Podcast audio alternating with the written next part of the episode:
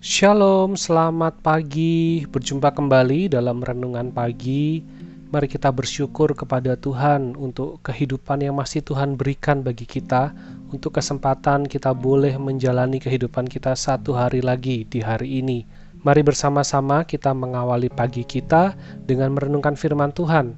Kita perhatikan dari 1 Petrus pasal yang ketiga ayat 1 dan 2. 1 Petrus 3 ayat 1 dan 2. Demikian juga kamu, hai istri-istri, tunduklah kepada suamimu, supaya jika ada di antara mereka yang tidak taat kepada firman, mereka juga tanpa perkataan dimenangkan oleh kelakuan istrinya jika mereka melihat bagaimana murni dan salehnya hidup istri mereka itu. Bagian ini Petrus tuliskan karena pada awal abad pertama banyak wanita-wanita yang telah menikah, kemudian mereka mengenal Kristus dan kemudian mereka percaya dan menjadi pengikut Kristus. Dan banyak di antara mereka kebingungan serta bertanya-tanya, apakah mereka harus meninggalkan suami mereka yang tidak percaya kepada Yesus ataukah mereka harus menjadi pemimpin dan membawa suami mereka untuk datang kepada Yesus. Karena dalam budaya awal abad pertama, rumah tangga berbeda keyakinan adalah hal yang sulit untuk diterima, secara khusus oleh kaum Yahudi. Dan untuk menjawab semua pertanyaan tersebut, Petrus menasehati untuk setiap istri yang suaminya belum percaya kepada Yesus agar mereka menunjukkan ketundukan mereka kepada suami mereka. Seperti orang Kristen tunduk kepada pemerintahan, seperti budak tunduk kepada tuannya, demikian juga istri menunjukkan ketundukannya kepada suami, selama apa yang diminta suami tidak bertentangan dengan kebenaran firman Tuhan. Hai istri-istri, tunduklah kepada suamimu, supaya jika ada di antara mereka yang tidak taat kepada firman, mereka juga tanpa perkataan dimenangkan oleh kelakuan istrinya jika mereka melihat bagaimana murni dan salehnya hidup istri mereka itu.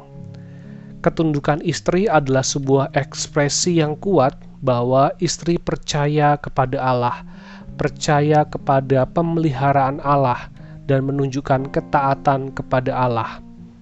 Dan dengan ketundukan istri kepada suami, maka suami akan melihat dan dapat dibawa kepada Allah untuk menerima keselamatan di dalam Yesus. Di dalam situasi ini, Petrus memberi penekanan bahwa tindakan memiliki kuasa yang lebih besar dari kata-kata.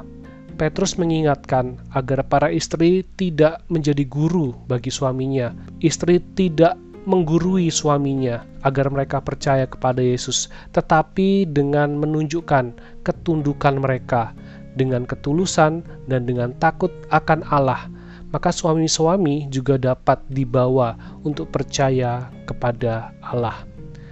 Petrus menasehati bahwa peran kepala atau pemimpin dari sebuah keluarga atau rumah tangga itu adalah suami. Seorang istri yang sudah percaya kepada Kristus justru harus semakin menghargai peran dan status suaminya di dalam keluarga seorang istri yang sudah percaya kepada Yesus harus semakin menghormati suaminya, menghargai dan mendukung keputusan suaminya, menjadi istri yang baik bagi suaminya. Ketundukan dan ketaatan inilah yang akan dilihat oleh suami, bahwa istrinya sungguh murni dan saleh hidupnya di hadapan Tuhan, sehingga dengan jalan ini mereka juga akan tertarik dan melihat dan ingin menjadi pengikut Kristus dengan sikap dan tindakan yang baik dari seorang istri yang baik, maka istri tersebut dapat membawa suaminya datang kepada Tuhan, dapat membawa suaminya percaya kepada Tuhan.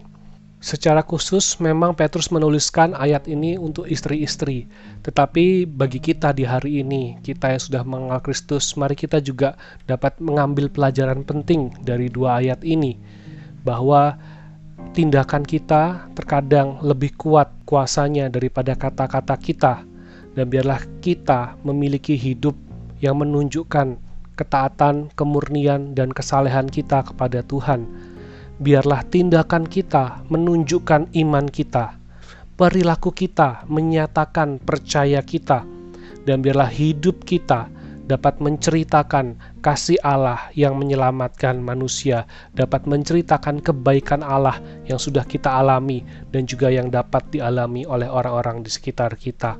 Biarlah kehidupan kita boleh menjadi suatu persembahan yang indah, yang harum di hadapan Tuhan. Mari kita berdoa. Bapa di surga, kami bersyukur, berterima kasih untuk firman-Mu di pagi hari ini mengingatkan kami semua ya Tuhan bagaimana kami harus menjalani kehidupan kami. Bukan hanya kami memiliki pemikiran yang baik memiliki kata-kata yang baik tetapi biarlah juga kami menunjukkan sikap hidup yang baik cara hidup yang baik Tolong kami ya Tuhan yang sudah percaya, yang sudah mengerti status dan peran kami, kami semakin menjadi pribadi-pribadi yang lebih baik untuk kami boleh menyatakan kebaikan Tuhan yang sudah kami rasakan. Sehingga dalam kehidupan kami, melalui perilaku kami, orang lain dapat melihat bagaimana iman kami, orang lain dapat merasakan bagaimana kasih Tuhan dalam kehidupan kami. Pakailah hidup kami ya Tuhan untuk menjadi kemuliaan bagi namamu.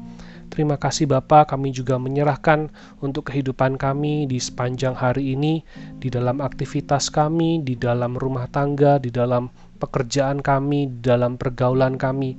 Biarlah melalui sikap yang baik, kami boleh menjadi alat untuk memuliakan nama Tuhan, dan banyak orang juga boleh percaya kepadamu melalui kehidupan kami. Terpujilah Engkau ya Bapa, hanya di dalam nama Tuhan Yesus kami berdoa. Amin. Selamat pagi, mari kita hidupi iman kita, kita tunjukkan percaya kita, dan kita ceritakan kasih Allah yang begitu besar bagi kita. Tuhan Yesus memberkati.